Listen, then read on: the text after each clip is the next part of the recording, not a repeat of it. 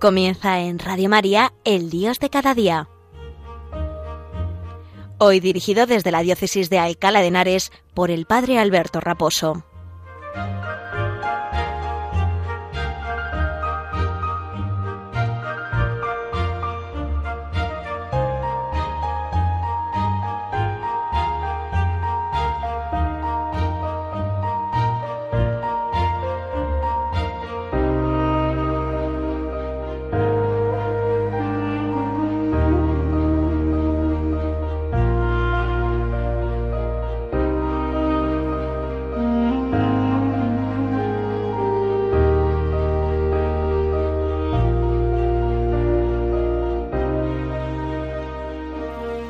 Muy buenos días a todos y un saludo muy cordial desde la parroquia San Sebastián Mártir de Arganda del Rey, esta localidad madrileña que pertenece a la diócesis complutense, diócesis de Alcalá de Henares, que eh, en este año, eh, año universal de San José, también está celebrando el año de la jubilar de la Virgen de la Victoria, Virgen que está situada en la localidad eh, madrileña también de Villarejo de Salvanés y eh, que es la Virgen a la cual estuvo rezando el Papa San Pío V durante la victoria en la batalla de Lepanto y a la cual se encomendaron y rezaron el rosario para que pues la cristiandad venciera y en, esa famosa batalla y, se pudiera impedir la, la, invasión otomana, la invasión del turco que quería invadir todo el lado oeste de Europa. Pues a la Virgen de Lepanto, a la Virgen de la Victoria, nos encomendamos hoy para que el Señor nos dé la victoria en nuestras batallas particulares. Y también pedimos a San José que, pues eso, el, que es con corazón de padre, como le titula el propio Papa Francisco en, la carta eh, con motivo del 150 aniversario de la declaración de San José como patrono de la Iglesia Universal, nos ha regalado a toda la Iglesia, ¿no? Él habla, el Papa va desgranando un poco las características de San José, como padre amado, padre de la ternura, padre de en la obediencia, ¿no? Qué importante es la obediencia en estos tiempos. Padre en la acogida, en la voluntad de Dios y a no tener miedo a lo que Dios le pide, ¿no? Padre también de la valentía creativa, ¿no? De cómo con las distintas vicisitudes que el Señor hace pasar, pues cómo va arrostrando cada una de ellas con ejemplaridad, con valentía, ¿no? Padre trabajador también, ¿no? Y cómo, pues cómo eh, tuvo que, ganarse el pan con el sudor de su frente, ganar el pan para el Hijo de Dios, para el Creador, ¿no? Nada más y nada menos. Y también para, para su Santa Madre, su esposa, la Virgen María, ¿no? Y por eso, pues, pues también cómo ennoblece la tarea de los trabajadores, la tarea de, cada persona que en el trabajo se desarrolla también y se realiza y colabora con la obra creadora de, Dios, ¿no? También habla el, el Papa eh, de San José como padre en la sombra, ¿no? Esto qué importante es para nosotros, eh, pues seguir al Señor y muchas veces en una posición en la que se nos pide estar en la sombra, ¿no? A nosotros que muchas veces nos, nos gusta destacar, nos gusta aparecer, aparentar, ¿no? En esta sociedad en la que eh, si no apareces, no, no existes, ¿no? Pues, pues, pues, cuántas, cuántas cosas nos enseña San José, ¿no? A, desaparecer, a estar en la sombra, a estar haciendo lo que tenemos que hacer, pero al mismo tiempo pasar eh, desapercibidos y, y, que, y, no lucir, ¿no? Y no lucir, ¿no? Qué importante es pasar desapercibido, ¿verdad? Qué importante es que no se note aquello que hacemos, que solo lo note Dios, ¿no? Pero bueno, pues eso nos cuesta, ¿no? A veces no, no nos gusta pasar desapercibidos, ¿no? Pues pedimos hoy al Señor que, que como San José sepamos hacer las cosas que Dios nos manda y si pasamos desapercibidos, pues bendito sea Dios. Que el Señor nos da otro tipo de, de misión o de encargo en, en, el que uno no puede pasar desapercibido, pues, pues, pues bendito sea Dios. Lo importante es, es buscar eh, en cada momento lo que, lo que el Señor nos pide, lo que el Señor nos, nos, nos llama a cada uno en cada instante. ¿no? Bien, pues vamos a hablar precisamente, a la luz de todo esto, de un tema que está siendo ahora muy manido, muy recurrente, y yo creo que el Papa en un documento nos da un poco de luz, ¿no? Vamos a hablar hoy de Dios y el discernimiento.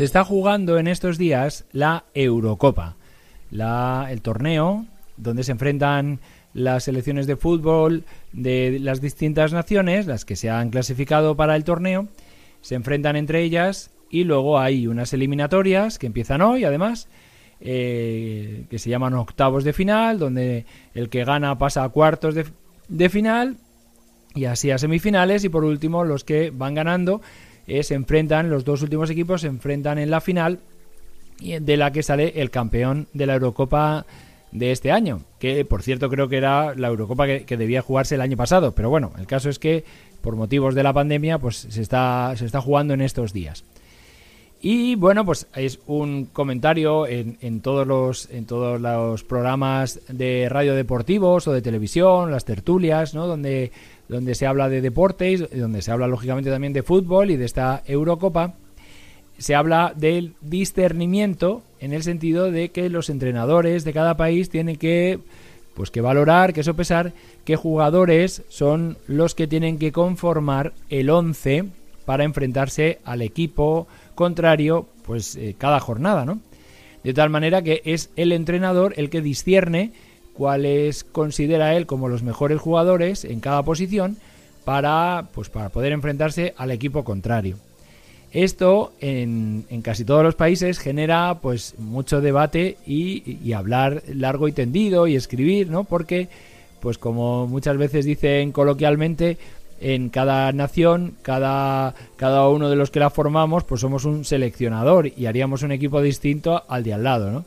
Y además pues el seleccionador de turno pues se lleva un poco, si pierden pues se lleva todos los adjetivos descalificativos del momento, que lo ha hecho mal, que no sé qué, y si gana, pues, pues depende, ¿no? Pues se le saca los colores de alguna manera, pero al mismo tiempo, bueno, se elogia. Bueno, el caso es que hay uno sobre el que recae, que es el entrenador, sobre el que recae la tarea de discernir eh, cuál es el mejor equipo para enfrentarse al otro, ¿no? Y luego eso le puede salir mal si pierde, ¿no?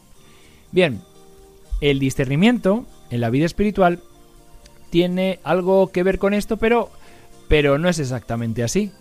Mm, por una sencilla razón, y es la siguiente, y es que cuando en la vida espiritual se habla de discernimiento, y el Papa Francisco habla mucho de, de hacer discernimiento, en nuestra vida espiritual, no se está hablando simplemente de utilizar el sentido común y barajar eh, en cada momento lo que razonablemente es mejor para mí y para los demás, sino que eh, el discernimiento en la vida espiritual tiene en cuenta un factor que no se tiene en cuenta en el resto de las cosas que, podemos hacer, como es, por ejemplo, un entrenador de fútbol elegir a los 11 mejores jugadores para que se enfrenten al equipo contrario.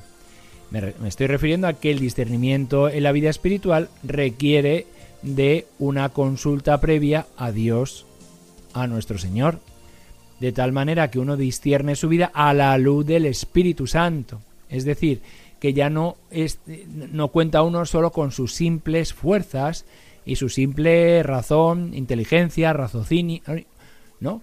Eh, raciocinio, ¿no? Sino que uno tiene que echar las cuentas con Dios, ¿no? Y uno tiene que echar las cuentas con la objetividad de la fe, con la objetividad también de la ley de Dios, de la ley de la, de, la Santa Madre Iglesia, ¿no? De tal manera que de nuestra vida, cuando queremos discernir, y no solamente en las decisiones importantes, como luego escucharemos al Papa, sino en las pequeñas cosas de cada día, hemos de pedir la luz del Espíritu Santo para saber discernirlas a la luz de la fe, a la luz de Dios, en definitiva, ¿no? De tal manera que ya no tomamos las decisiones solamente por propio criterio, por propio gusto, por, por, cálculo meramente humano y razonable, sino que uno toma las decisiones a la luz de Dios y va examinándose poco a poco, y aquí entra en juego otro de los eh, factores que, ahora hablaremos de él, que el Papa también, como buen jesuita, lo recuerda, que es el examen de conciencia, es decir, que uno luego ha de examinar, examinarse de esas decisiones tomadas para ver si han sido verdaderamente con recta intención y a la luz de la fe. No basta solo la recta intención, que ya es un primer paso, eh, lógicamente, ¿no? Hay que hacerlo con recta intención, pero no, no es solo no solo basta la recta intención, sino tiene que, tiene que jugarse a la luz de la fe, ¿no? Porque, y esto es una premisa previa que creo que tenemos que tener eh, en cuenta, y es que muchas decisiones de las que tomamos y decimos, no, es que tengo buena intención, vale, es buena intención, pero va en contra de la ley de Dios. Por muy buena intención que tengas, eso no, no es automáticamente válido o automáticamente bueno, sino que hay que tomarlo con recta intención a la luz de la fe y bajo el prisma de, de, lo que, el Señor y la Iglesia no, nos señalan como, como el camino correcto, ¿no? De tal manera que, como digo, no solo la recta intención o la buena intención es suficiente, sino que uno tiene que examinarse eh, pues con la, con la objetividad propia de la fe, ¿no? Y además, el Papa nos da pistas para conseguir ese discernimiento. Y os leo un texto de la, exhortación apostólica Gaudete et Exultate, eh, donde el Papa en el número 166, hablando del discernimiento, dice, ¿cómo saber si algo viene del Espíritu Santo o si su origen está en el Espíritu del mundo o en el Espíritu del diablo? Dice, pues es que eh, la única forma que tenemos para, para saberlo es el discernimiento. Y dice el Papa, que no supone solamente una buena capacidad de razonar o un sentido común, es también un don que hay que pedir. Por tanto, es un don que hay que pedir, ¿vale? Eh, es un don que, tenemos que, pedir al Espíritu Santo, que tenemos que pedir al Señor para que nos dé una capacidad eh, buena de, de saber discernir y colocar las cosas, ¿no? Sigue diciendo el Papa, y le cito, si lo pedimos confiadamente al Espíritu Santo y al mismo tiempo nos esforzamos por desarrollarlo con la oración, la reflexión, la lectura, el buen consejo, pues seguramente podremos crecer en esta capacidad espiritual. Hasta aquí la cita del Papa Benedicto, perdón, del Papa Francisco. Como hay que pedir al Espíritu Santo. Luego, primero es un don, el discernimiento. Luego hay que pedirlo. Hay que pedirlo y no basta solo la mera razón o, el sentido común, ¿no? Como os decía antes y como nos decía, recordaba el Papa, ¿no?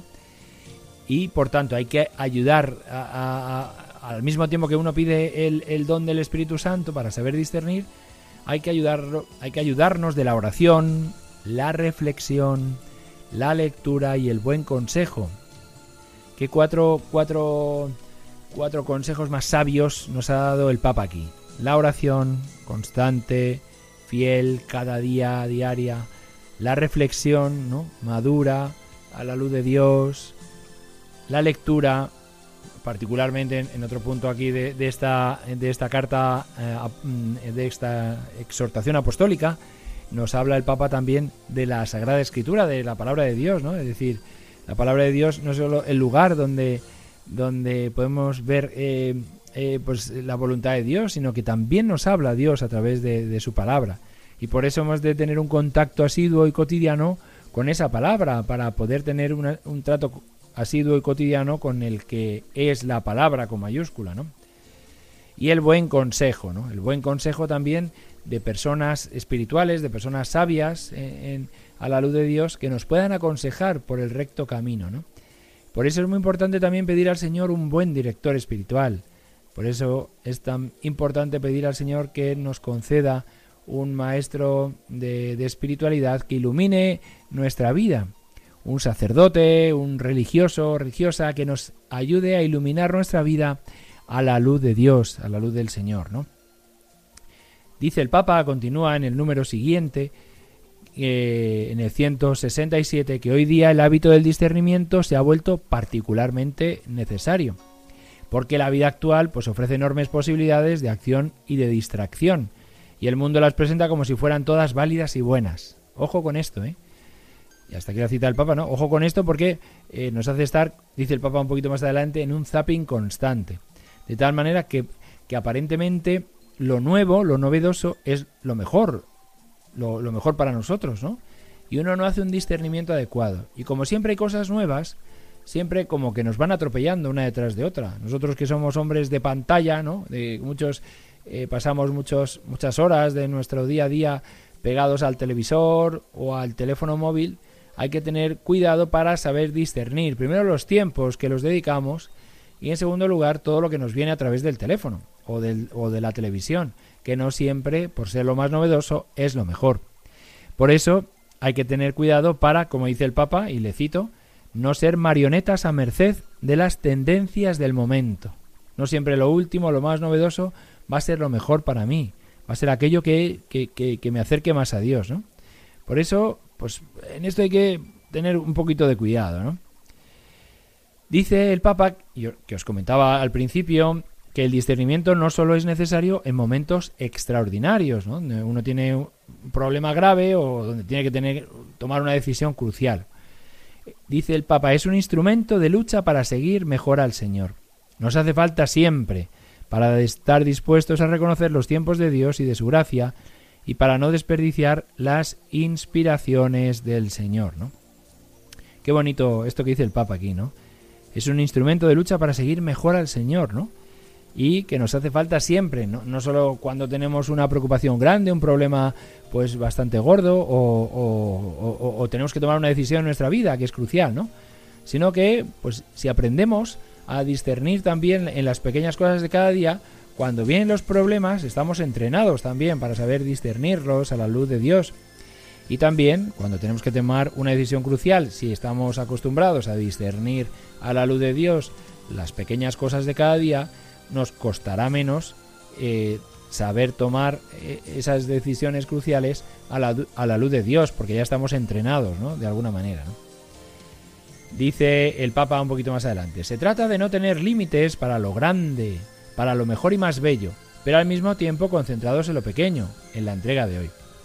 Qué bonito es esto, ¿no? De, saber pensar a lo grande, ¿no?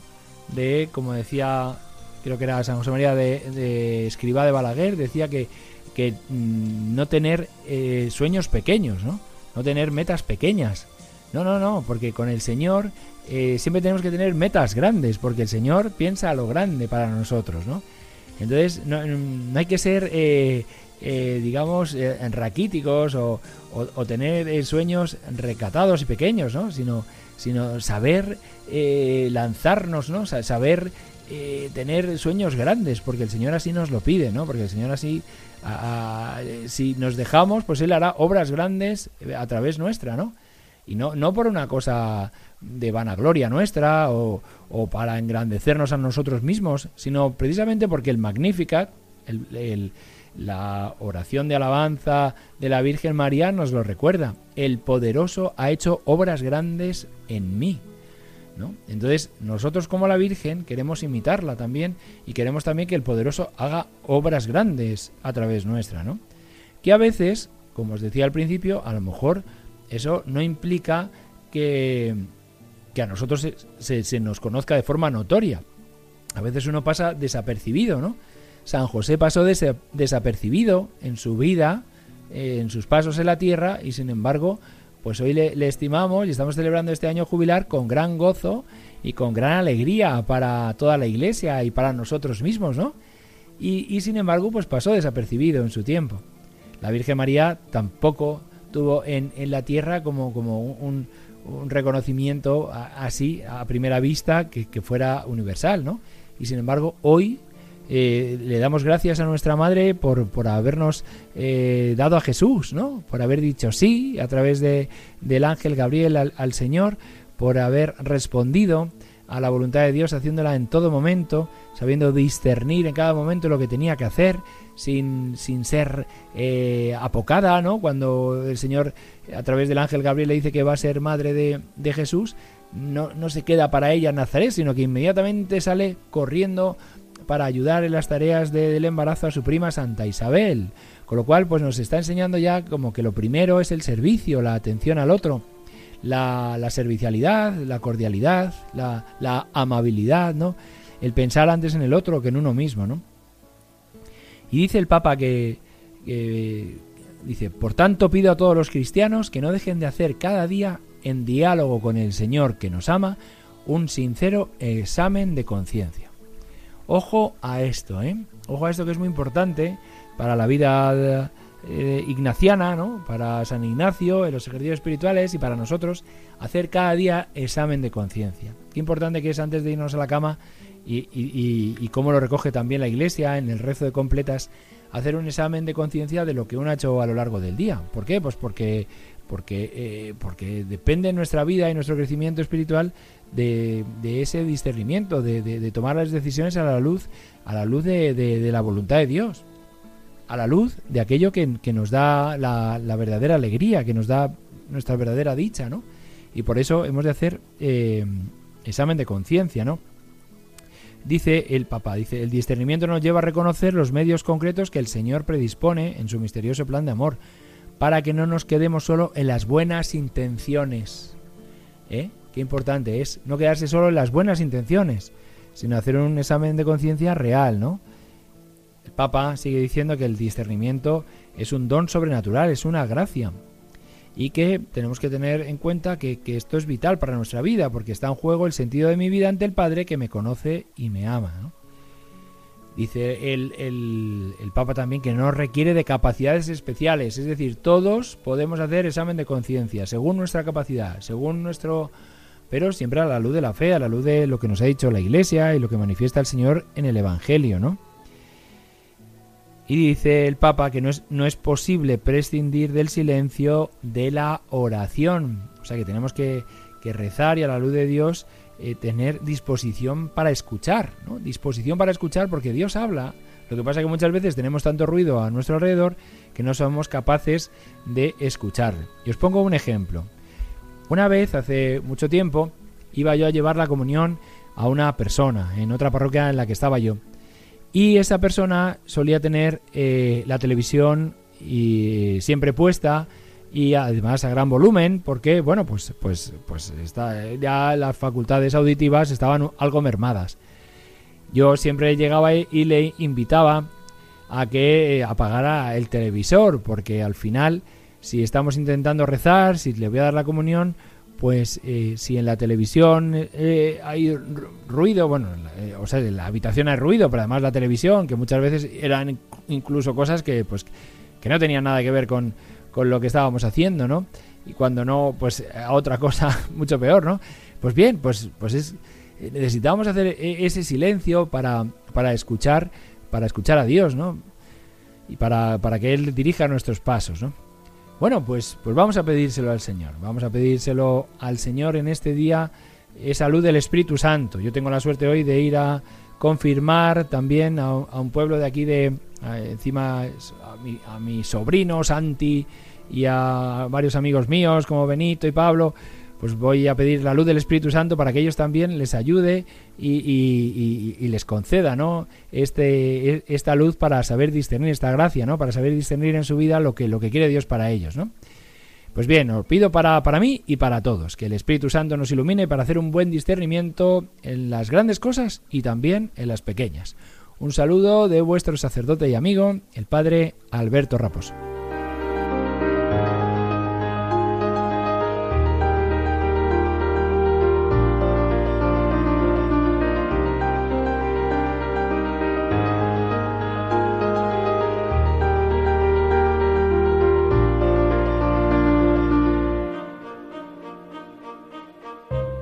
Han escuchado en Radio María El Dios de cada día, hoy dirigido desde la Diócesis de Alcalá de Henares por el Padre Alberto Raposo.